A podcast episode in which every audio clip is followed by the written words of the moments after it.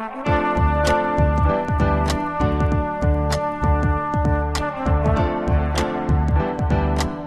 listening to the Co-Main Event Podcast. And now your hosts, Ben Fowlkes and Chad Dundas. That's right. You're listening to another episode of the Co Main Event Mixed Martial Arts Podcast. I'm your co host, Chad Dundas from BleacherReport.com. And joining me, as always, from MMA Junkie and USA Today, it's your friend and mine, Mr. Ben Fowlkes. Ben, how you doing this week? I'm doing all right. How you doing? I'm doing good. We're still mired in this downtime where, as you might say, ain't shit going on. Hashtag ain't shit going on. You know what? I revel in the break, though. I think that it's. I bet uh, you do. I believe that about It's, mu- you. it's much needed. What, how about you? What do you? You're one of these guys that's ch- chomping at the bit to get back into watching Dustin Poirier and and and John Duffy fight in the middle of the afternoon on the FightPass.com, aren't you? Who's who's fighting again? Isn't it Dustin Poirier and and and? And Joseph Duffy. Oh, right, yeah. Main well, event. There you go. Main event. Well, Chad. let's not get crazy. We're going to stretch the term main event as far as we possibly can. I I, guess. I like. I Let's simply call it the last fight of the afternoon. Okay. How about that? That's got a ring. to did it. you notice that even Joseph Duffy admitted that he was pretty surprised to be in a UFC main event? No, but uh, we're all surprised. Yeah. He It's can, not be, he just can be you. surprised along with all of us. I'm just going to go ahead and call him John Duffy from now on. okay. That'll be okay, right? Yeah. For the the rest of his UFC career, Yeah. I look forward to when he becomes a UFC champion, John Duffy. Johnny Uh, Duffy. Yeah. And then he uses the occasion of uh, his post fight speech to call you out. Let's here. I'll make you and this co-main event podcast listeners a solemn vow. Okay. Here we go. When John Duffy becomes UFC light heavyweight champion, I will learn his name. Well, I already told you his name, so now you're just being obstinate. So you're saying that all he has to do to get you to call him by the name he was given at birth is become UFC champion. That's it. Yeah, something like that. Well, Chaz Dundas drives a hard bargain, but uh, that seems fair to me. Ben, as they so often are, this episode of the Co-Main Event Podcast is brought to you by DraftKings.com. You're an MMA fanatic and proud of it. You know all the fighters and you watch all the fights. You keep up to date on the latest MMA news and it's time to put your knowledge of the sport to the test at DraftKings.com. At DraftKings, you could win huge cash prizes every time you play. Just select five fighters, stay under the salary cap, outscore your competition, and you could be on your way to a massive payday. Score points for significant strikes, takedowns, advances, knockdowns, and more. These are the biggest daily fantasy MMA contests anywhere, and only DraftKings has them. Play to win your piece of $1 billion in prizes that DraftKings is giving away this year. Ben, tell them what to do so they don't get left out.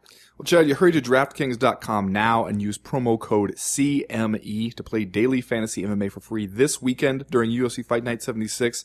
DraftKings.com, the office daily fantasy sports partner of the UFC. Enter CME to play for free now at DraftKings.com. That's DraftKings.com. Yeah, so we're we're gonna keep it a little bit loosey goosey Would you again on this this week's episode of the co-main event podcast. would you describe today's show as a grab bag? It is gonna be a grab bag just full of whatever. Basically, what we're gonna do, Ben, is we're gonna do another all questions considered episode of of the podcast. We're gonna do as much listener mail uh, as we have, as we can, as we deem worthy. About halfway through the show, at the bottom of the hour, our friend Sir Nigel Longstock's gonna stop by. We're gonna play a little Master Tweet Theater. Uh, if we wind up with some time left over, we'll go ahead and talk a little bit about uh, Dustin Poirier and, and Joseph Duffy. Uh, maybe we'll get a question about that, Or we'll just talk about whatever the hell we want to. or we'll talk about Because it's a grab want. bag, motherfucker! It is a grab bag. That's right. You might even call it a mystery episode of the co-main event podcast. You, you don't know what's coming. Could be anything. yeah. Ben, we're about one month out right now from uh, the second ever CME book club. Oh, that's right.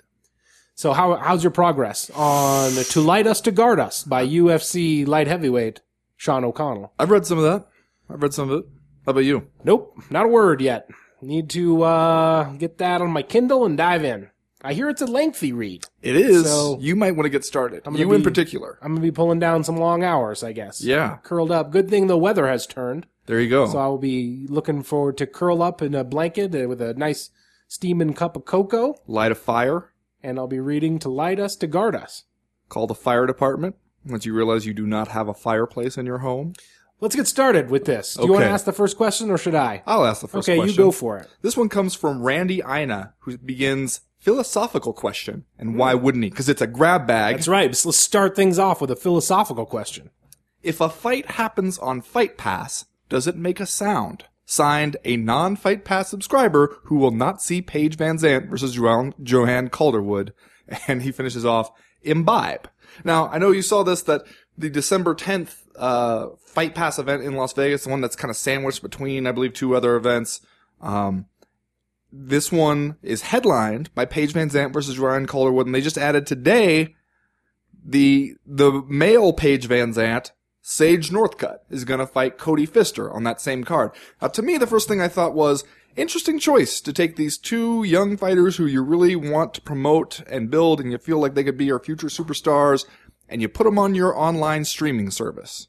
Like, is that a play to get people to order that? Because I question whether those fighters are at that point in their career right now. They, right now, seem like this is the time when you should be trying to get them huge exposure so that it pays off later on down the road. It doesn't seem like they're the people who somebody is going to sign up and get a, a subscription just to see them. Yet. Yeah, it feels like kind of a, particularly on uh, on Sage Northcutt.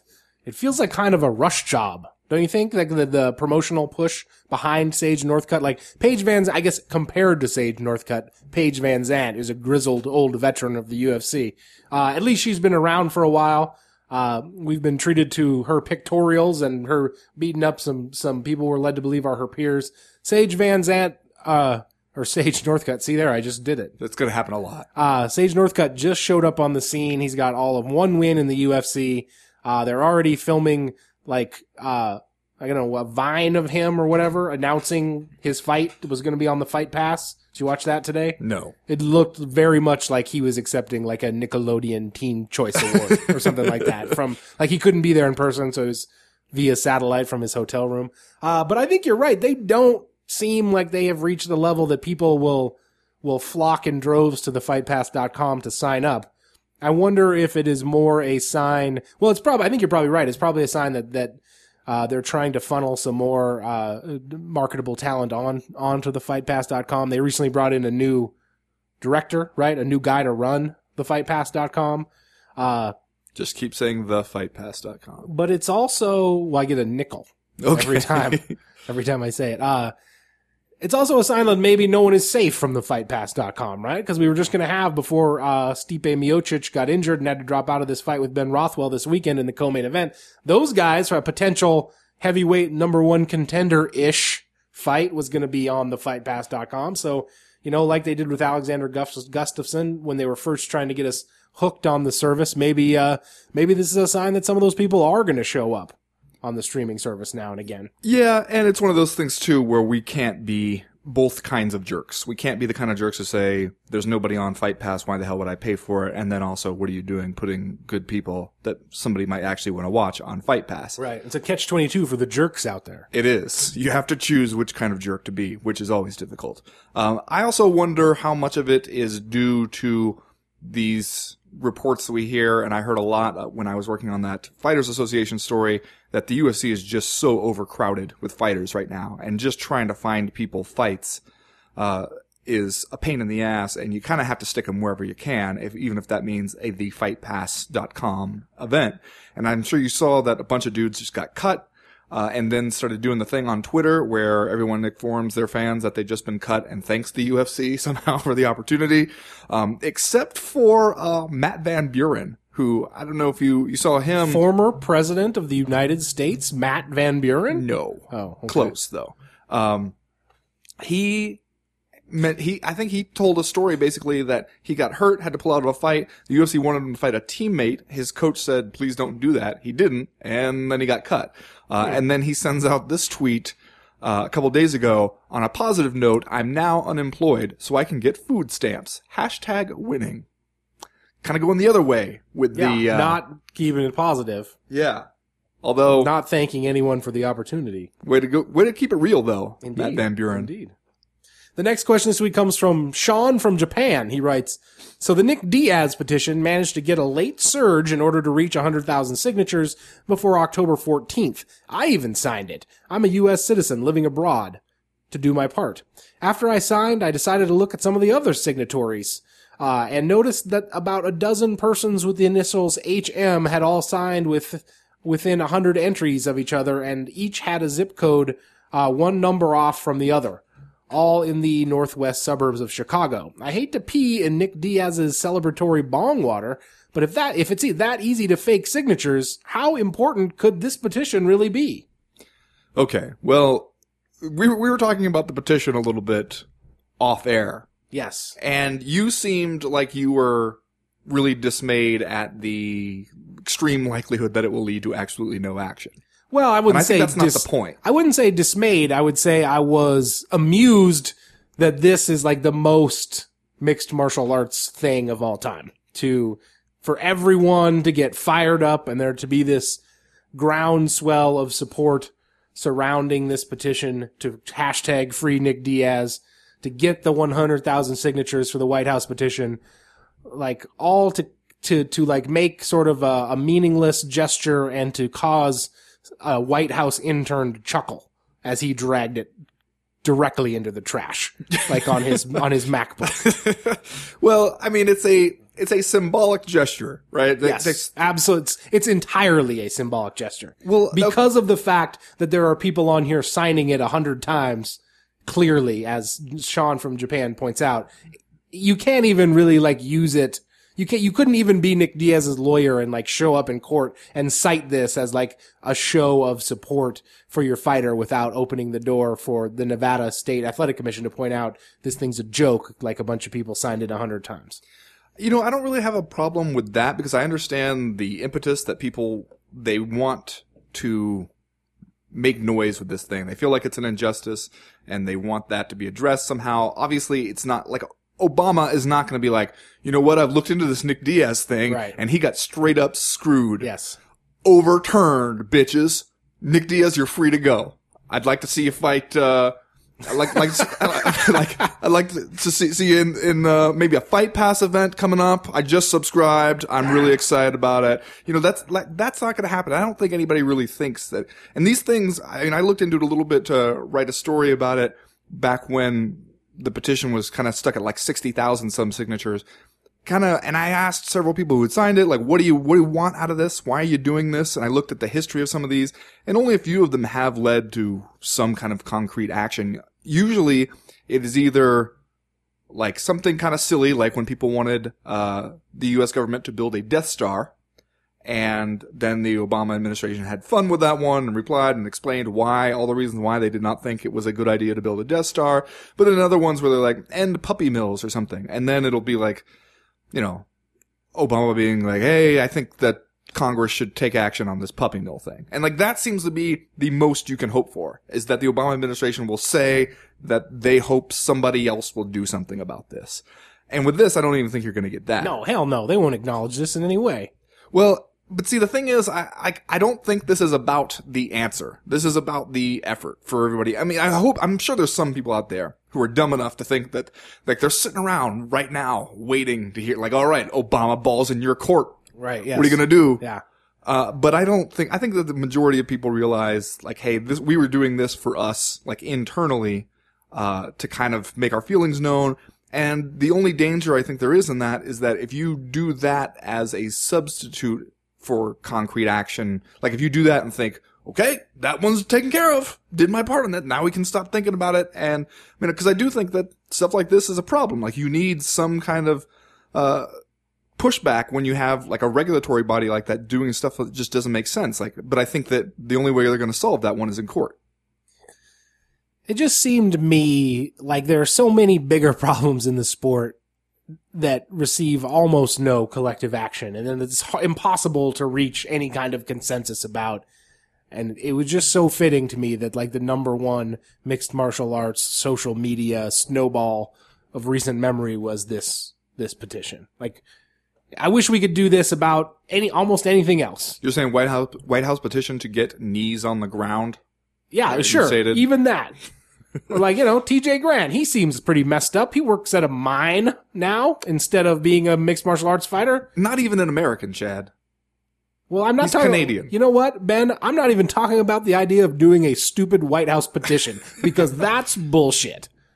So But, you're like- talking about a petition to the Canadian Prime Minister? Yes, I'm talking about a Canadian Okay. petition. All right. I can get behind it. I'm talking about almost anything that would lead to some direct action to help almost anyone in the sport. We've never done that before. Instead, what we're going to do is just have a bunch of people forge various signatures on a totally meaningless document. And not even really bother to put any effort into hiding the fact that they're doing that. That's what that's what gets to me. All right, ask the next question. Okay. Uh, this one comes from Andrew Millington. He writes, So this newest Mayhem Miller news is super depressing. Do you guys mm-hmm. think there's a chance he could have suffered a traumatic brain injury through his career? He's always come off as a surprisingly intelligent in interviews, what with the ADHD vibe he exudes, but it seems like his impulse control is completely non-existent now. Side note, was any information ever delivered from the partnership between the UFC and the Cleveland Clinic? Discuss. Yeah, to be honest with you, I didn't even, I couldn't even bring myself to delve into this latest, like the particulars of this latest Mayhem Miller arrest. I know that he was arrested for fighting the cops. I believe he was charged with like assault with a deadly weapon or something like that. Uh, assault on a police officer, one of those things. Was something bad. Uh, and I was struck by kind of like the finality of this latest happening and, uh, this, the sadness of it because, you know, like it says in the question, uh, uh, Jason Miller was at one time regarded by me and I think regarded by you as like an intelligent guy, a good guy, uh, a good interview, uh, an honest guy. Um, and it seems like that, that person has been caught up in, in something larger and something that over time has become more sinister and, and more depressing. Yeah. You know, when I was watching that uh, Real Sports that they did about domestic violence in MMA, and he was on that acting extremely crazy. And, you know, and I knew him pretty well uh, when he was an active fighter, and um, my wife knew him fairly well too. You know, when he he was one of those guys you could see him out at stuff, and you could talk to him like a regular person, like what, like other than a lot of other fighters who you, who you can't really say that about. And I remember my wife and I watching that Real Sports, and her observing, you know, the guy, you can see that guy still in there somewhere, but he's not at the controls anymore. Like he's, the, the old mayhem is visible through that, that fog, but it doesn't seem like that's the mayhem who's making the decisions anymore. And I don't know, I mean, I think it's dangerous to stand around and say, well, it's probably something with his brain because he was punched in the head. I mean, it could just be that he was always, like one of the things we liked about him was that he was kind of a crazy dude, and maybe that sprang from some real thing going on, and then that thing got out of control. Who knows? Um, but I think that it's it's one of those things where this the depressing thing about it is that he did seem like such a smart guy, and you think like there's got to be some kind of help out there for him. Like Yeah. I don't know if it's medication or, or therapy or something, but it just seems like he's not headed that way. And mm-hmm. that's the thing that's really disturbing. It's not like, okay, you had one of these instances and then, uh, we're going to find out what the problem is and, and try to address that. It just seems like it's going to get worse and worse until something terrible happens. Yeah, and like you said, it would be like dangerous and incorrect for us to try to diagnose exactly what has happened to him physically or, or whatever, but it does seem like a case, and this happens to people in in different walks of life that experience some manner of fame that then does not result and how they they imagined it kind of. Like they, they basically get the impression that they've been kind of chewed up and spit out by whatever their vocation was and and And fighting will do that. and fighting will definitely do that and professional sports will do that and fighting is probably one of the the more damaging professional sports in terms of having that happen to people. But that just kind of seems like what has happened to to Jason Miller to me when I see him. Like he, at some point he slipped down some kind of rabbit hole whether that be you know uh he- head trauma or lack of medication or just substance abuse yeah. whatever it is Self medication. yeah just something something went off the rails there. As as for the Cleveland Clinic thing, um, I mean, I don't know to what extent we can call it a partnership. It was mainly just the UFC encouraging fighters to go participate in the Cleveland Clinic study, and the Cleveland Clinic was in in exchange giving them uh, free MRIs to help them with uh, athletic commission licensing, um, so that they didn't have to pay for them themselves. But uh, it seems like that thing is going to be ongoing. And from the last time I talked to the Cleveland Clinic people, they said it's going to take a while before they have any real concrete results to report. Basically, the the thing they knew uh, that, or the thing that they thought they had shown last time I talked to them was that the more fights you have, the more likely you are to have decreased brain volume in certain areas. Uh, and that it seemed to be slightly worse for boxers, but pretty comparable. And I do think that we're going to get into the same thing that the NFL is experiencing now, where, you know, you can't really find out that somebody has CTE until you cut their brain open after they're dead. Uh, but I think that we are probably going to end up being surprised and dismayed uh, if we start doing that with deceased MMA fighters years down the road, because it only makes sense that those guys get hit in the head a lot. If it happens to NFL players, it's probably happening to fighters too. And it, it is like you, I can't remember which NFL player, but, uh, somebody like his family was talking about, you know, for years, it just seemed like he was an asshole. And one of his kids was saying like, Was that Junior Seau? Or? maybe it was Junior Seau, I don't know, but, or maybe it was more than one of them, but them saying like, after his death, learning that he had CTE and trying to reconcile like, for years I thought my dad was just a terrible prick. And now I learn like he had a brain disease that might have been making him behave that way. And having to reconcile that. I think there's, we're probably going to go through some of that in MMA in the years to come. It's just a matter of when and how Ne- often. The next question this week comes from Josh Montgomery. He writes, So two of the bigger stories in MMA now are the Dillashaw Faber alpha male fallout and Ronda Rousey's mom going on a rant against Ronda's coach Edmund Tar. And then it says spell question mark? Not even going to try Nope. the rest of it? No, okay. I was thinking, can we just call him Edmund Targaryen? Can we just go ahead and My man? Edmund Targaryens. Yeah. I just wanted to try tying this together. I've always wanted to ask you homies a question about gym jumpers. People like Todd Duffy, for one, who seems to have trained at every big gym in the industry. There's plenty more to name. Melvin Guillard, Clay Guida, Gray Maynard, John Fitch, to name a few. Gy- most gym jumpers all seem to have one thing in common. They usually are on a downward spiral. Two I can think of lately are Jake Ellenberger and Travis Browne jumping to Edmund's gym. In my opinion, I think Jake has regressed very badly under Edmund's tutelage. He looks gun shy and timid and has been getting KO'd when he always used to be the KOer.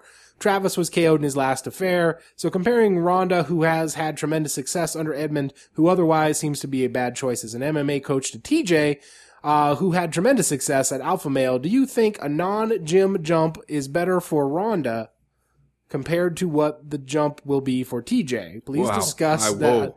I'm not actually sure what the question is there. Okay. But maybe we could address both things because both of them did make headlines this past week. Obviously, uh, TJ Dillashaw has gone from uh, alpha male to team elevation. Elevation fight team. Elevation Fight Team in Colorado. We talked about that a little bit last week, but the feud has been ongoing between him and Urijah Faber. Both of them uh, said some mad nasty things about each other this week, and now are just sort of openly talking about the idea of fighting. Uh, and also Ronda Rousey's mom uh, kind of ripped into her coach uh, as Edmund Targaryens. Edmund Targaryens as being the kind of like the mystery man that she's been talking about for a while, right? Like she's been saying weird leading stuff about Ronda having someone bad around her for a while, and now it's kind of been revealed as uh, as Edmund Targaryens, and here we thought it was Travis Browne. the Red Dragon. okay, I think the question about gym jumpers is it's it can be a chicken and the egg problem because I think what usually happens is that the people who start doing a lot of gym jumping are probably already on a downward spiral, uh, which is why they feel like there's some problem and I need to address it.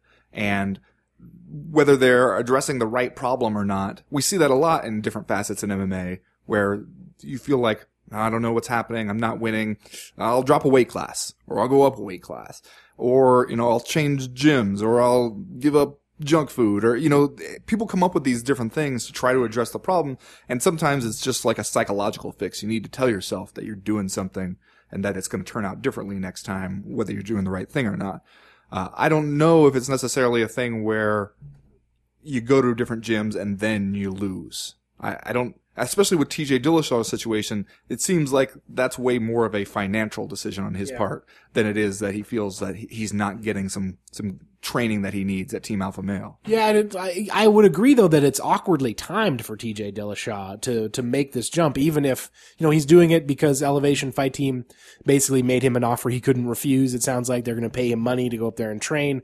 Uh, but I think the sub the subtext is that he's also going up there to be closer to Duane Ludwig, a coach that, that he likes a lot, that he feels has really improved his stand up game, who has also recently had a falling out with Urijah Faber. Um, so it's sort of like maybe a two birds with one stone kind of thing for TJ Dillashaw. But it's not the you, the kind of move that I would think you totally would want to make leading up to what could turn out to be your most difficult and high profile title defense against Dominick Cruz if he is able to remain healthy and uh, make the date that we think that they have scheduled in, in January. That just seems like, uh, you know, with Dillashaw, the formula you've had at Alpha Male was working, even if Duane Ludwig was a big part of it and, and he probably won't be there anymore. Uh, maybe he's trying to choose the best the best path to keep Duane Ludwig and lose Alpha Male. But but like losing anything from a formula that that had been working seems like an awkward thing to do leading up to this particular fight. Yeah, well, that makes me think about one of the things that uh, Ronda Rousey's mom said about why she thinks Ronda continues to train with your man Edmund Targaryen's the Red uh, Dragon. the Red Dragon. Is she says, you know, it's like a pitcher who throws a no hitter wearing red underwear and then re- wears the red underwear every time he pitches. And I can see some of that where if you're TJ Dillashaw and you think, all right, Duane Ludwig may be acting kind of like a weirdo outside the gym, and maybe all the other guys at Team Alpha Male don't like him. But if you remove him from the equation, does that mean I'm going to have trouble in my fight? And it seemed like maybe he, like TJ Dillashaw thought, okay, I can go out there, I can take this offer with the Elevation Fight team, I can get my training in, uh, with Duane in Colorado, and I could still come back sometimes to Team Alpha Male and train there. And then he was told, no, bro. That's not how it works at Team Alpha Male, and understandably so. Probably was literally told no, bro. Uh, so you can understand why they would tell him no, bro, in that situation. Uh, so maybe he thought he could find a way to keep everything, kind of have his cake and eat it too here. But I agree, it's one of those things you don't know exactly how that's going to play out. I hope for his sake that it, it's okay. It turns out all right because, uh, I can understand why a guy in that situation would be like, people are going to offer to pay me to train. Okay. I need, I could use some money. I won't be able to do this forever.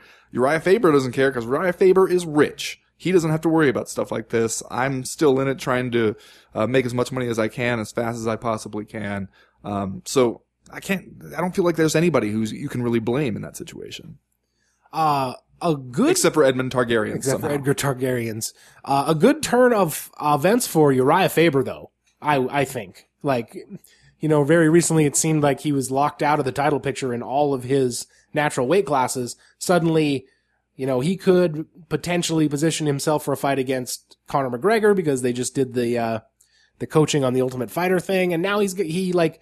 You could slide if if Dominick Cruz got hurt, you could slide Urijah Faber into this fight with T.J. Dillashaw, and it would be a bummer that we would lose Dominick Cruz yet again. But I don't think very many people would complain.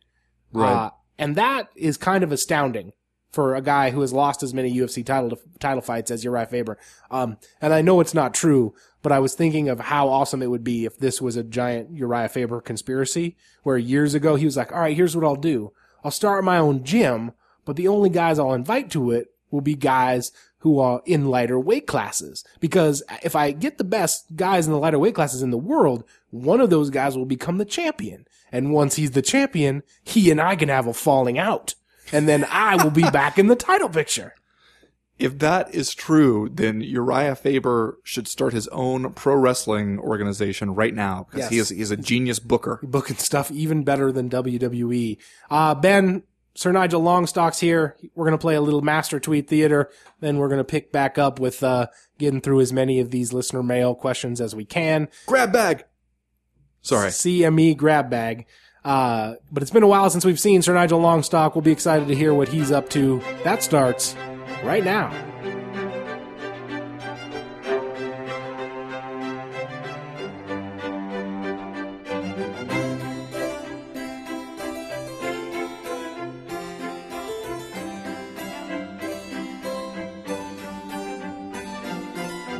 Well, it's that time again. We welcome back to the show, friend of the podcast and noted theatricalist, Sir Nigel Longstock. Sir Nigel, how are you? Good day to you, sir. I am recovering. Recovering from what? Well, as you know, sir, we were unable to secure a sponsor for the last episode of Master Tweet Theater. Uh, it's interesting use of we, but go on. And, well, Sir Nigel's checkbook took a hit.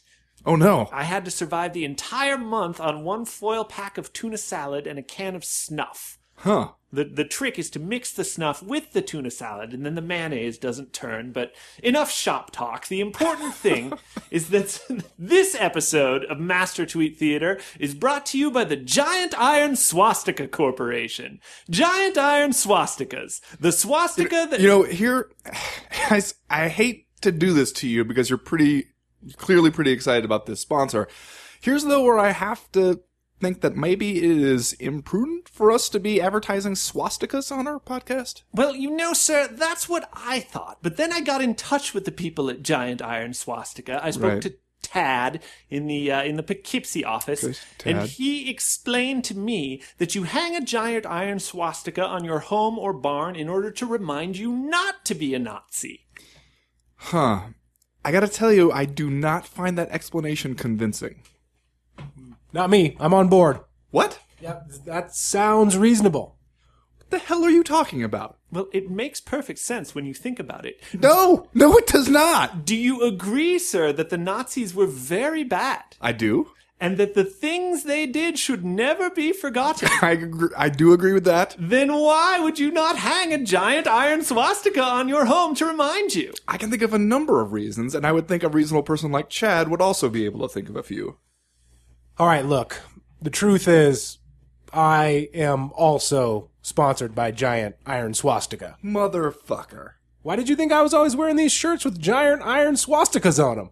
I thought it was a fashion choice. Or an unrelated interest? Well, I think they've got their money's worth out of this. Can we just move on? Yes, let Christ's us begin. sakes. The theme this week, Do they not sell any moderately sized swastikas? Is it all giant? I don't understand why you would want a small swastika. Okay, sir. fine. That just seems strange. Yeah, no, that one's on me.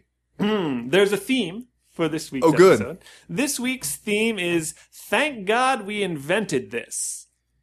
This being Twitter or this being. Twitter, the internet, human communication, oh, all of it. Okay. Again, another interesting use of we. Yes, indeed. Tweet the first. Everyone is talking about MRSA lately. Check out my silver based antibacterial armor gel to see how I avoided MRSA during my entire career. Okay. So, retired fighter trying to pitch us on some kind of MRSA fighting substance that feels like one of the Randy Coutures, does it not? I'm going to say the other Randy Couture, Rich Franklin. Yeah, see, I was gonna say Rich Franklin too because that that sounds like something he would tweet. Former juice bar impresario Yeah. Rich Franklin. Uh, but since you did, I guess I will go with uh, the other Randy Couture, Randy Couture. Okay. My god, the level of deduction is astounding. It is Rich Franklin selling a silver based gel I can smear on myself. Yeah, does it work? Uh, good question. I still have MRSA, but I haven't tried it yet. Okay. Tweet the second. Did you know there's a doomsday vault containing millions of valuable seeds located in the Arctic? And they are withdrawing from it already! Okay. I did not know that. Chad, did you know that?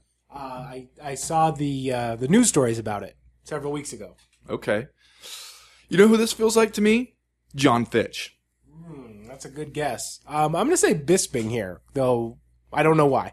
Okay. Both fine guesses, one eerily correct. It is Michael Bisping! Yes, yes. Just wanted to do his impression. It's true. May I? Go ahead. Oh, goody.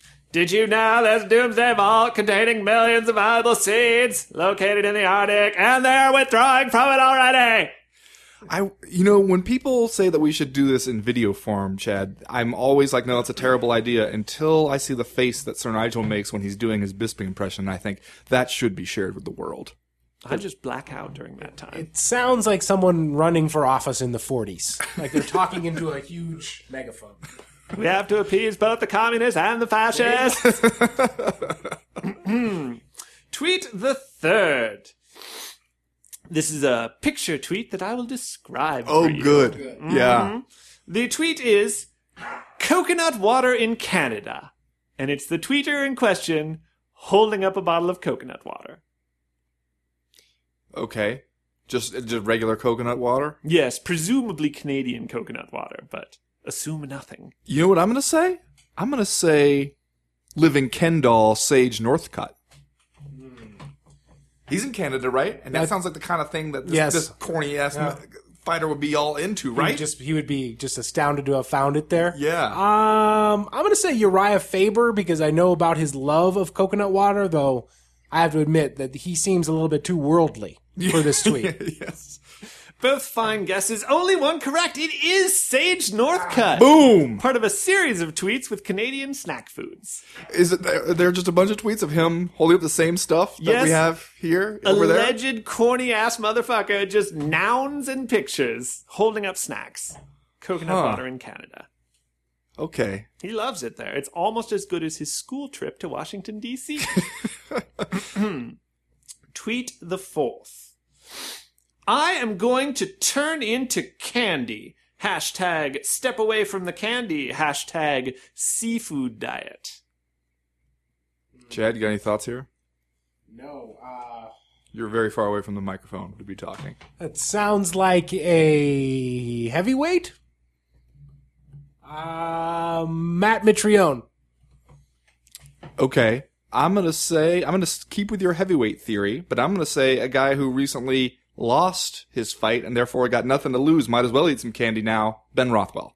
Both fine guesses, both men might as well start mowing down on candy, and both wrong. It is Jessica Eye. You love Jessica Eye tweets. As do, yes, I do. that worked out differently from how it went in my mind. I do love Jessica Eye's Twitter because she is constantly doing and saying weird shit. okay. I feel like you're in danger of becoming predictable here. Mm, it's true. Even though we didn't get that one. She's the one who has become predictable. Tweet the fifth. Great meeting with the kids of ABQ today. And then several pictures of him with random groups of children. Okay. Yeah, we I think we know who that is. I think that's a Jon Jones. That must be It is crisis management specialist. it is Jon Jones possibly serving his community for a specified number of hours. I'm not sure. You know, nothing warms a child's heart like when you are forced to go hang out with them via court order. But he's a Christian. Kids love Christians. Yeah. Yeah, they do. And he's deadly. Okay. Well, uh, what else you got going on, Sir Nigel? Well, it's funny you should ask, sir. I've just finished wrapping an exciting project about a CIA operative who learns that Scientologists are conducting a secret war against drug cartels in Colombia. I see. What's it called? It's called Going Clear and Present Danger. And what role do you play? I play Senor Nigel, a flamenco instructor. Well, that was Master Tweet Theater, and that was Sir Nigel Longstock. Thank you, sir.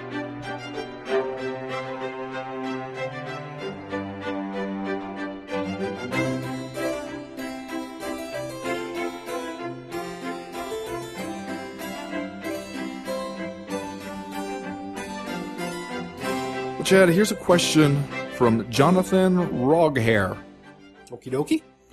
Dudes! All right, yeah. What's up, man? What's up with all this about Brendan Schaub getting rich off his flipping podcast? Seriously? Feels like I should be sporting a big brown t-shirt in that reality, not sipping from a CME mug. You guys at all jealous?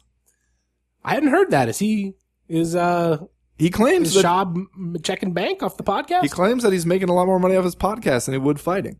Well, we should get him on the horn. Find out how he's doing that. Well, I think maybe uh, having your podcast pushed by Fox Sports and not just with your own shitty website that you don't put any content Hold on. on, bro. Uh, yeah, that's probably true. You know what else probably helps is being really good friends with a guy who runs an enormous successful podcast like Joe Rogan. That could probably does help. you out. Also, I could see how fans of professional fighting might be more interested in hearing from a professional fighter than just two dudes who watch and talk and write about professional fighting. That would be their first mistake. Well, I mean, I do think he, you know, you're you're a little bit jealous though, right? uh, of the money. I would like some of that money. Yes. Give it to me, please. Okay. Um, but as far as if we were to have to go head to head podcast to podcast, you know, I wouldn't, I wouldn't trade this podcast for anybody's podcast, Oh, geez, that's sweet. except for maybe, uh, This American Life. That's a good one. And Planet Money, like we mentioned. Actually, I can probably name about six podcasts that I would trade for this, but not that one. Not that one. Well, you've already got the right eyeglasses. Also, If you want for us to be a little bit more like this American life. okay. You having fun? Yes, I am actually. Uh, maybe the thing for us to do to start getting some of that money is we start selling big brown t-shirts. oh, there you go. He doesn't have that shit registered trademark, does he? Uh, Let's find out. Let's let's see how many shirts we can sell before we find out. How about we do this? Let's sell a line of identical shirts that all just say the name of a UFC fighter down the back. okay. I think those would sell huge. All right. Let's charge at least twice as much as any reasonable person would pay for them as well. Done deal. Next question this week comes to us from Max Binney. He writes, I enjoyed last week's question from the erstwhile MMA fan who stopped watching fights and now just consumes MMA media. I found your opinion that this is essentially a transition out of being a fan of the sport interesting. I don't know that I recall advancing that theory. Was that your theory? I don't know if I said the interesting, but But did you advance the opinion that, that he's transitioning out? um, I don't remember. I don't remember either. All right, let's just go on with the question. I am a tough ODB. After I started watching, I rented and watched all of the old ones as well, uh, as every event as it came out. I believe I've seen every UFC event up till 2014 or so. When the UFC jumped the shark and started having daily events, I started picking and choosing events, and now I watch three to five events a year. Despite no longer really watching the fights, I still listen to this podcast, Ariel's show, the MMA Insiders podcast, Gross's show, and Chael's show, sometimes Annex. Jesus, that's a lot of podcasts. Like you mm-hmm. could think of how many UFC events you could watch in the time it takes you to listen to all those podcasts. Max Mini must live in a consumer or a commuter culture. Yeah. Uh, I disagree that my interest in the sport has waned or that I'm transitioning out. I think that the cost and time of it is too much for a working father. I can well, amen to that, brother. Yeah. Uh, I consider my AM, my MMA fandom to now be the equivalent to my NHL fandom. I love the sport and many athletes in it, but I feel no need to commit the time uh, day in and day out. I tune in when I want, and the UFC provides something compelling, just like normal fans of any other sport. You know, I think that that is kind of an interesting point, just that uh, that does sort of make the UFC much more like many people ingest other sports, like myself. I hardly ever watch the NFL just because it uh, occurs on Sunday when I'm out doing stuff. Uh, you know, going to church, Yeah. and whatnot, visiting with There's my, six hours right there. visiting with my youth, various youth groups. Yeah. Uh, because of the court order. But because the coverage of the NFL is pervasive in our culture, uh, I'm up to date on what's happening in the National Football League. If someone, if a stranger walked up to me on the street and asked me if I was a fan of the NFL and I thought there was some money on the line, I would probably say yes. Uh, but I hardly ever watch it. So I think that that probably is a, uh, a more typical fan experience for a lot of sports where maybe we don't consume it while it's happening anymore, but, but we, we still check out the media. Yeah, that could be. And we got another question from uh, Sean Sean Kahn, who said pretty much the same thing that he pretty much consumes MMA via podcasts and websites these days. Doesn't watch a whole lot, and also though wonders how long he'll keep doing that. Uh, and yeah, I mean, I don't know. It's weird to me because when he mentions the NHL and like I watch the NHL kind of recreationally when I, I found the working father thing hits home because I feel like I don't have much time to watch TV really at all other than the TV I kind of have to watch for my job. Other than that, like I don't even really have time to keep up with a, a certain TV show uh, anymore. So it if you have to make me choose like what I want to do with my recreational time where I don't have anything to do and therefore could be watching TV, I feel like it's kind of hard for me, probably because of my job, to feel like, all right, watching sports on TV is a good use of my time. But every once in a while, I'll watch some uh, NHL and everything. And the thing is, I watch it as just like kind of a distraction, and I never, I don't think I've ever read read anything about professional hockey online. Maybe one or two articles. Who's your team? See, I don't, I don't have a team. Penguins? You Pittsburgh Penguins guy? Sure. You look like a Penguins guy. Okay. Just skating around in your Sidney Crosby jersey. Yeah. Okay. I know who that is. The young gun, Sid the Kid. Yeah, but I, I mean, I guess with fighting, the thing that I wonder about how it makes it a different situation is that when there is a big pay per view that you might be interested in, the UFC's going to ask for sixty dollars for you to watch it. That's right. It's just the same way the NFL asks for like a bazillion dollars for the Sunday ticket, but like my, me personally, as a guy who doesn't watch much of the NFL, I don't buy that. So like that's for the hardcore fans. The UFC makes a much larger portion of its income, you would think, off pay per view sales, and it depends on that.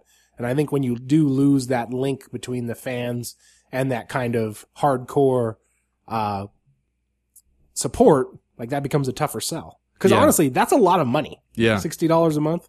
That's that ain't cheap. Yeah. Next question. Next question. This one comes from Big Will the Champ. Big Will the champ. Uh, we're going to need to see those credentials, though.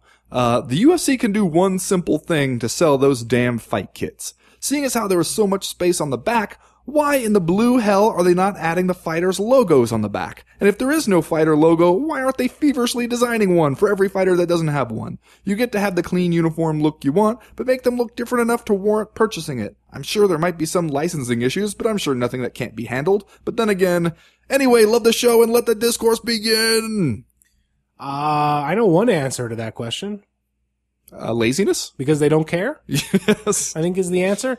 Uh, and we've already discussed on the show, man, if you lo- love a UFC fighter and you want to support them, go to their website and see if they have any merch available. And if they do, buy that. Don't Yeah. buy the Reebok thing. Well, and conversely, for fighters, they should be a little more proactive about that, like your dude Cubby Sampson. yeah, uh, absolutely. who has himself a pretty good logo that really works for him, that is unique to him, and that you can really be like, all right, if you were a, a Cub Swanson fan, you'd want that. And there would make much more sense for you to drop like $25 on one of those t-shirts or whatever than $90 for a Reebok Fight Kit shirt that looks just like all the other Reebok Fight Kit shirts, except says his name in colors that may or may not be readable. doesn't even say the name that you know him by.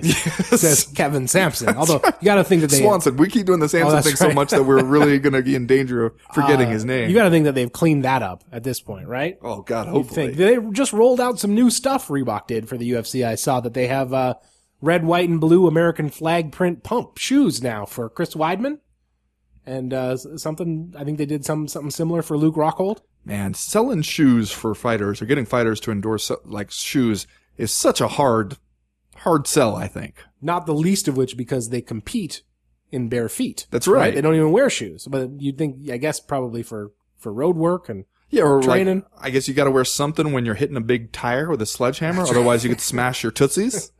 That'd be bad. They, they, but I mean, they they've got some some more stuff over on the Reebok website now, and and not all of it is terrible looking. But they, well, you know what I notice is that they have like special Conor McGregor shirts and special Ronda Rousey shirts and some special shirts for some of the other people. They have a lot of Showtime Pettis shirts, which, ouch, I guess at this point. Um, but they also make like a, much like the jerseys that just have a fighter's name down the back. They make an identical shirt for every UFC champion. They have like a stencil with an octagon and it says champion in big gold letters, a t-shirt. It's not what they wear to the, to the cage. It's a different thing, but it'll say like flyweight champion Demetrious Johnson. So like, just in case you happen to be a big DJ fan, you can go to the website and get the identical shirt that they also sell for Daniel Cormier, the, the champion's shirt. Yeah, and see, I think just in general, and this is one of the problems of MMA shirts as a concept, I think it's tough to convince people to just wear a shirt that just says some person's name. That's why the, the Killer Cub logo kind of works. There you because go. If you are the kind of person that wants to wear a baseball hat and you also like Cub Swanson, it's not a bad look. Yeah. The Killer Cub logo or a Killer Cub logo T-shirt or the Killer Cub logo sticker that he slaps on your back without you knowing. Or, you know, the, the, the shirts that Bas Rutten used to sell and maybe still does sell where it just says liver shot on the front and then on the back has, you know, images of him hitting people in the liver. And it's awesome because if you know Bas Rutten enough that you really associate that liver shot with him, uh, and it's not just like walking around with a shirt that just says Bas Rutten on it. And I think that's kind of the problem that all MMA clothiers have to find a way to get around. The the Cubby Sampson logo is a great way to do that, but it, like you said, it just doesn't seem like Reebok is that interested in doing it. Next question this week comes from uh, Frederick Christ. He writes, Ronda Rousey, a female icon or domestic abuser? Question mark. As regards Rousey striking her boyfriend, I don't agree that it, it's acceptable and it was a questionable episode to recount in her book. It's hard to have too much sympathy with the character with the character involved, but she shouldn't have resorted to violence in dealing with the situation, just as a man shouldn't if the roles were reversed. Spousal abuse is seen as a bit of a one-way street, though, and you can almost guarantee that if anything, Rousey will be lauded for standing up for herself rather than come in for uh, any kind of scrutiny. What's your opinion on this revelation? Discuss, please. Yeah, um, This is another one of those co-main event podcast questions that doesn't give you a ton of context. yeah, but I. I read about this one. I, and we know. yes, You and I know. well, we haven't read her book. The guy who follows MMA by only listening to this podcast may not know. That's true. Well, according to people who supposedly have read the book and have then written about what they read on uh, websites, she recounts a story of some ex-boyfriend surreptitiously taking like naked photos of her maybe while she slept. Um, and Okay, so you're dating a creep. yeah. Um, and then she beats the hell out of him. Yes. Uh, kind of viciously from her own telling of it. Yeah, he also present, uh, prevents her from leaving or physically attempts to prevent her from leaving the premises as part of that, like back and forth. But, uh, if I remember correctly, my reading of the, uh, excerpt, she, she hits him first. She slaps him in the face. First things first, straight off as the opening salvo. Wow. Yeah. Okay. Um, So hard her hand hurts, she said. Oh wow. Uh, yeah, you shouldn't do that. No, you should not. that's bad. You should not strike people out of anger uh, in your relationships. That's just kind of a rule that you could go by. Uh, and at the same time, I, you know, it is different. It's weird because it's different a couple different ways. You're like, well, okay, the woman striking the man one is not as dangerous or at least as, uh, pernicious sounding as the, the man hitting a, a woman. But then again, what if the woman is a really skilled professional fighter? Right. Then it does get, you know, we can't start trying to slice it up, uh, according to who can do the most damage necessarily. You just shouldn't do that. Uh, and it does seem like when you're, when you got that going on, you tell that story in your autobiography. Almost as though these MMA fighters' autobiographies reveal themselves in ways they never intended. Yeah. Kind of like Anthony Rumble Johnson writing on the Facebook post about the thing he did to be a jerk to somebody at the gym. And it's like, man, we wouldn't have known about this if you hadn't done this. Uh, or the same way, one of the things we've talked about really enjoying about pro wrestler autobiographies is the extent to which they think they're telling you one story about themselves. And really, when you read it, you realize they were telling you a different story that they did not understand the significance of when they started telling it. Uh, and that seems like kind of the, the thing here. And I think that maybe one of the reasons it's getting brought up a lot now is because she's palling around with uh, Travis Browne, her her romantic interest, who has been very recently publicly accused of domestic violence. And this is one of those things where it seems like we're right on the line of is this legitimate news item in MMA or are we just kind of gossip hounding here? Yeah, uh,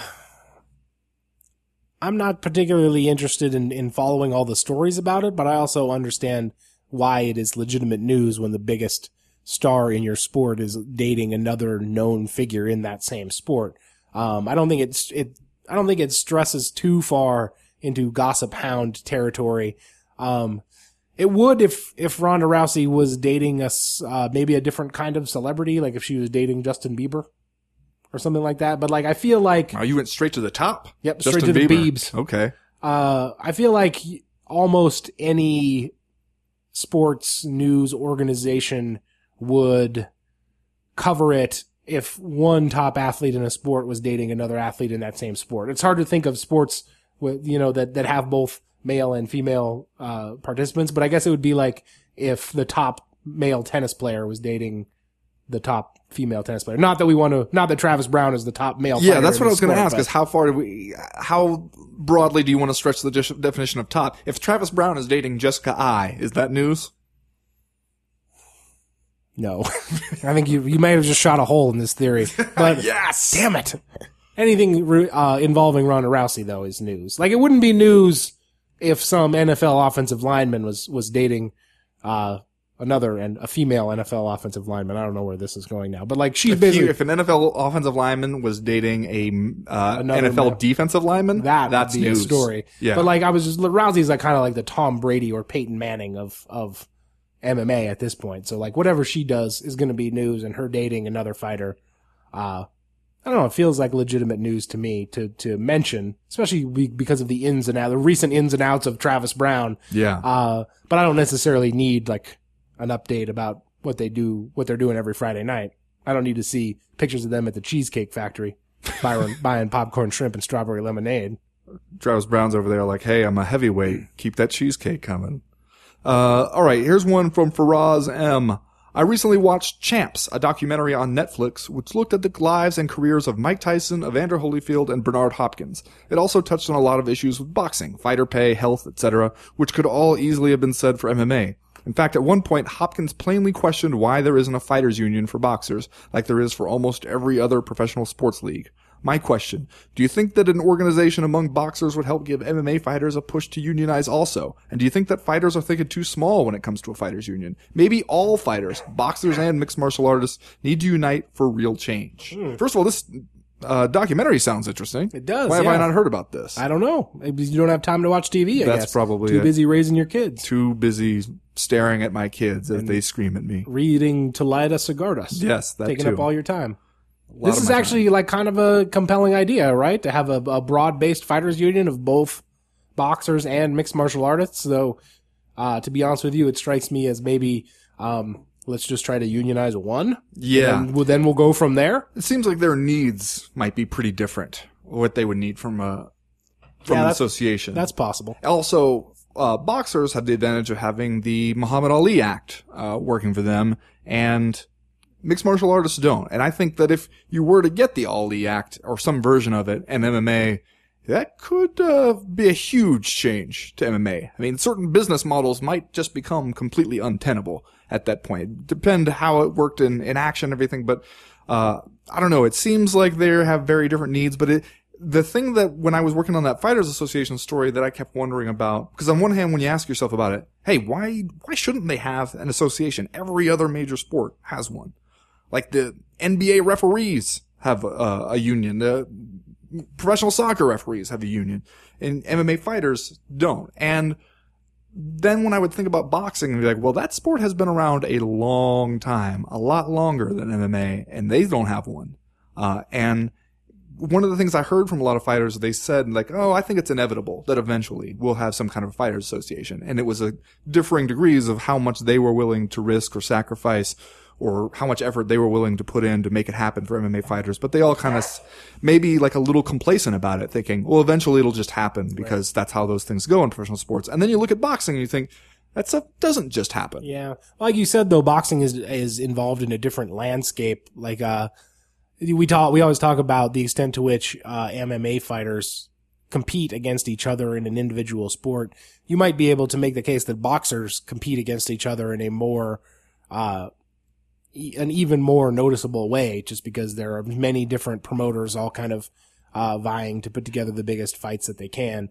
Um, if anything, maybe the strong centralized power of the UFC is more of a catalyst for MMA fighters to get together and start a union than than than boxers. I don't know. Yeah. I mean, I think that they could definitely benefit from one. Uh, but I do think that, like as somebody mentioned when we had a question on this last week, uh, as much as you want to see some of this stuff be addressed, it's up to them to do it. Yeah. Nobody can do it for them. Uh, and it kind of just seems like if they don't take the action to do it, they might be like boxers a couple decades from now wondering why it never happened. The next question this week comes from Chip Pinkerton. He writes, While daydreaming during the main event of a third tier promotion, I pondered what it may take for the second tier to gain legitimacy beyond UFC expendables level promotion. How long until Viacom loses the Spartan and rebrands Bellator as Spike MMA? And how long until those mythological deep pockets actually take a shot at the UFC's ham-fisted tight shirt mafia? Wow. Uh, I was thinking about this the other day, just uh, a couple weeks ago, when the ratings came out for the last Bellator tentpole event. Obviously, the one that that was main evented by Tito Ortiz fighting Liam McGeary for the light heavyweight title, and then they had the light heavyweight number one contenders tournament. It was the Bellator Dynamite event where they had the uh, kickboxing bouts as well, uh, and the ratings were not great. And some people that I talked to seem to believe that that was like uh, equal to crushing defeat for Bellator. Um, and I started to wonder if that's even really what, what Bellator is thinking about right now and or, uh, what their goal should be right now. It seems to me like if you're Scott Coker and you're over there running Bellator and you know that to a certain extent, Viacom has your back, which has got to equate to a certain amount of stability in your business model. Wouldn't it, at, at, and looking around what's going on in the rest of the, uh, mixed martial arts landscape with the class action lawsuits against the UFC and, and, you know, um, uh, federal investigations perhaps into the UFC. If you were Scott Coker, wouldn't the smart thing to do wouldn't it be just to kind of slow play this for a while to just sort of like have your goal to be to put on a series of dependable mixed martial arts events to not necessarily you know smash the ratings or or create this huge stir by going after a bunch of big time free agents but to like just prove to Viacom that you know what you're doing and that like you can create this stable series of fighting events on Spike TV. Uh, and just wait to see what happens because Yeah. it's possible that, that, uh, things could get hairier and, and like the UFC could maybe as an outside possibility either jettison some of its, its roster or even turn into an enormous dumpster fire. And if that happened, then you would want to be able to go to Viacom and say, all right, now it's time. Yeah. Now it's time to unve- unlock the five billion in cash. I, you're right. I think that that is the big advantage that having that partner behind you gives you is it gives you the the luxury of time that you don't have to jump out there and become huge all at once. You can hang out. You can you can see how the landscape shapes up. Uh, and you're right. I do think that already. I think that if you compare Bellator to this time two years ago or something, I feel like it is a better more dependably solid product than it was then. And it's not in a huge way. It's not like they, they jumped right up uh, to be the number one mixed martial arts promotion in the world, but it has gotten a little bit better and it does start to seem like fighters are thinking about it, especially guys in the UFC, established guys are starting to think about it a little more seriously, that that might be an option to go from the UFC to Bellator. And I think that also, if you're trying to get fighters to think that way and to think about coming over, you need that time because you, you need them to be able to get out of their contracts for one thing, and you need them to, uh, be able to fight out their contracts and then get into negotiations. You're not going to be able to do that kind of stuff overnight. I think you do that slowly.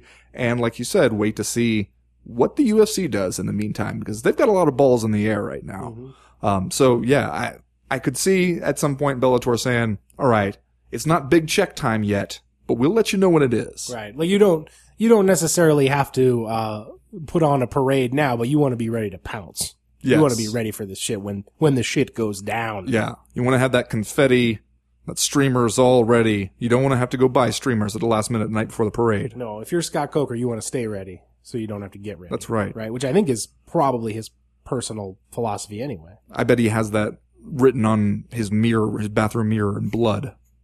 Looks at it every morning while he's shaving. What's your what's your next question? This one comes from Wheatland Dan. Wheatland Dan. All right. He writes, Stipe is out and Big Ben likely has little more than a non-refundable plane ticket and some regional nonsense that Rothwell MMA was hoping to hitch a win towards co-promotion. Boo on the Stipe injury.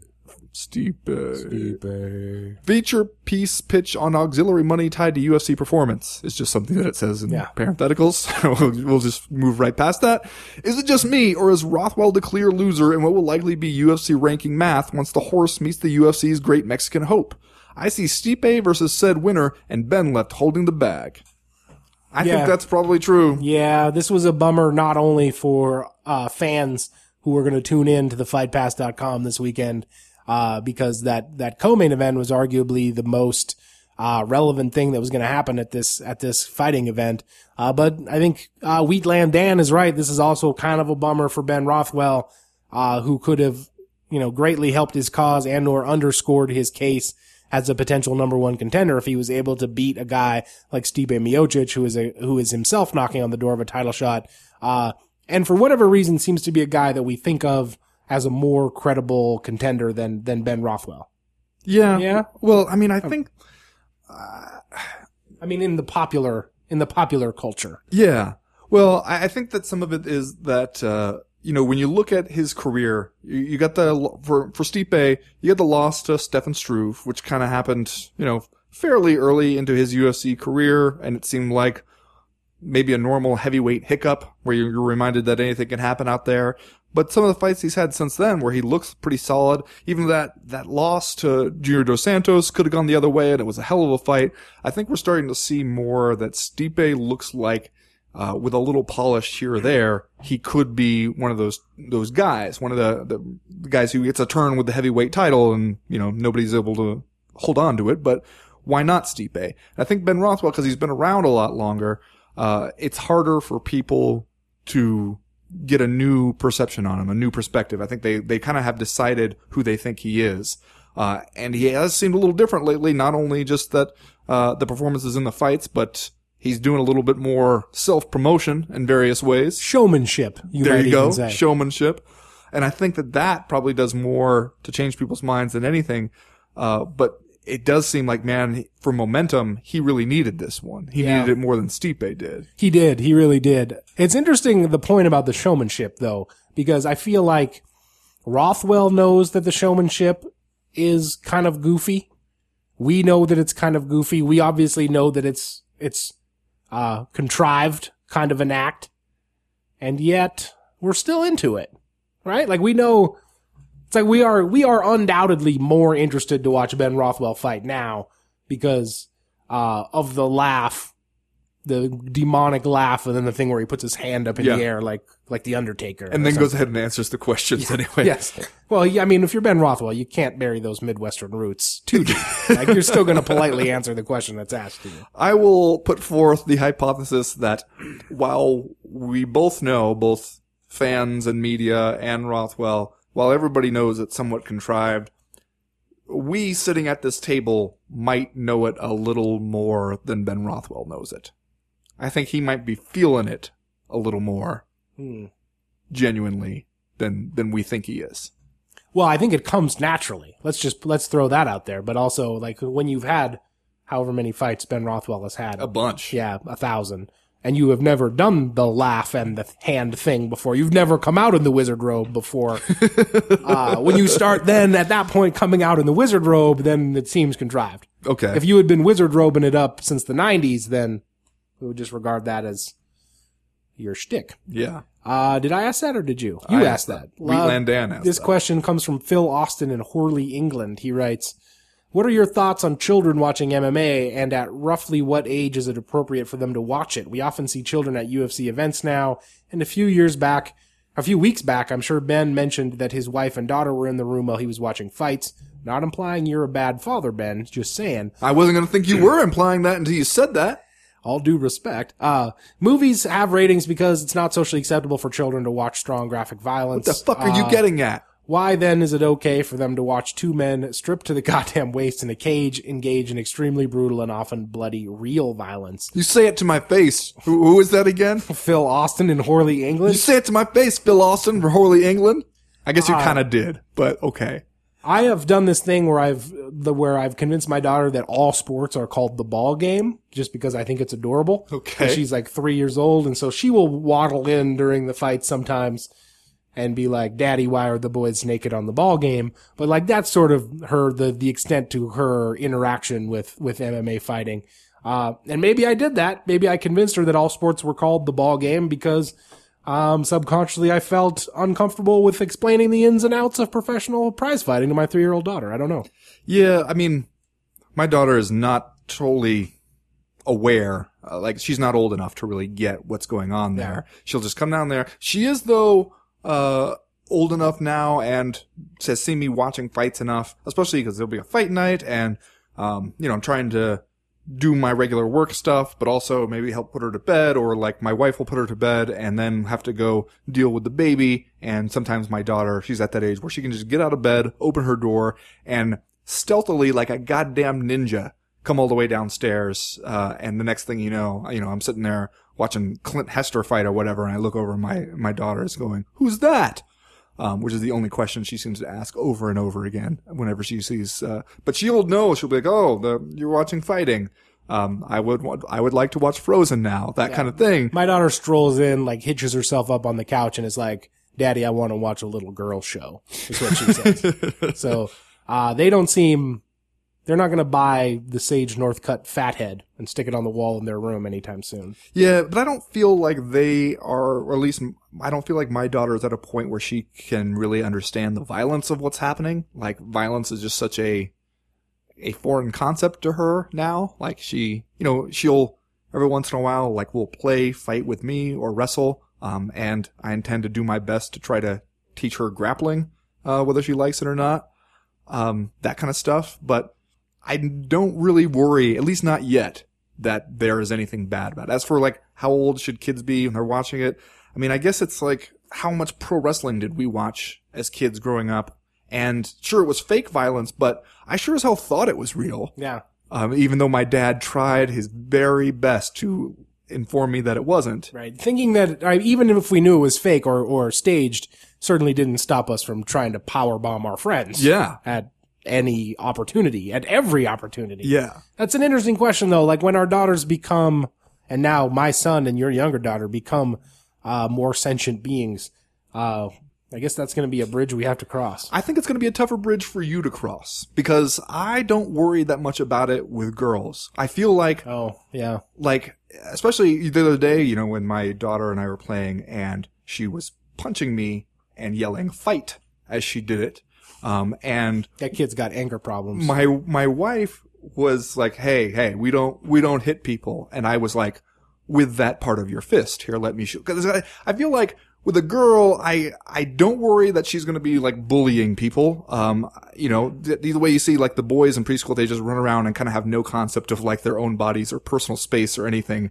Uh, and they're just all over the place and you feel like you kind of, they have to be restrained a little more the, with the girls. My main concern is that she won't stand up for herself in situations where she needs to. So when I'm like, all right, no, here's how you punch someone. Um, I'm never going to get mad at you for punching a boy. Uh, whereas if you had a boy and you had to feel like, all right, how do I shape his relationship with violence in a way that is useful and helpful to him and yet not damaging to anybody who knows him? I don't worry about that so much with girls. Maybe yeah. I should. I wow, you just laid a pretty heavy trip on me, man. Yeah. You're raising your daughter so that she'll punch her boyfriend when she he has nude photos of her. I mean, if if my daughter was in that situation and she was like, I punched this dude who took secret photos of me while I was sleeping, you know, you put me in on that side of it, then I have to feel like I would not tell her like, hey, that's very problematic for your relationship. Look at this hypocrite over Yeah. here. Jesus, the hip, the hypocrisy is blinding. I'll I'll take that one. It's dirty. All right. Well, you know what? We're about out of time here, Ben. Uh, we will be back next week. We got another next week is the last weekend where there's no UFC event, and then after that, we will pitch ourselves headlong into the November schedule where there is a fairly relevant UFC event every single weekend. And we'll have to retire hashtag ASGO. Ain't shit going on. Yeah. So I don't know what we'll do next week. We may go back to the uh, more common and uh, uh, expected co-main event podcast format. We may not. You might just have to uh, tune in to find out if you get another grab bag. Grab bag. As for right now, though, we're done. We are through. We are out. Didn't even didn't even get around to talking about Poirier and your dude John Duffy. Jonathan Duffy. You know what? I guess we'll just have to talk about that fight after it happens instead of pretending like we have spent any time at all trying to put together any analysis. Yeah. Maybe maybe this is the fight where John Duffy proves that he is indeed Joseph Duffy. And really put, puts it over the top, proves that he is ready for that lightweight showdown with Colin McGregor. Colin McGregor, yeah. You are a Joe Duffy.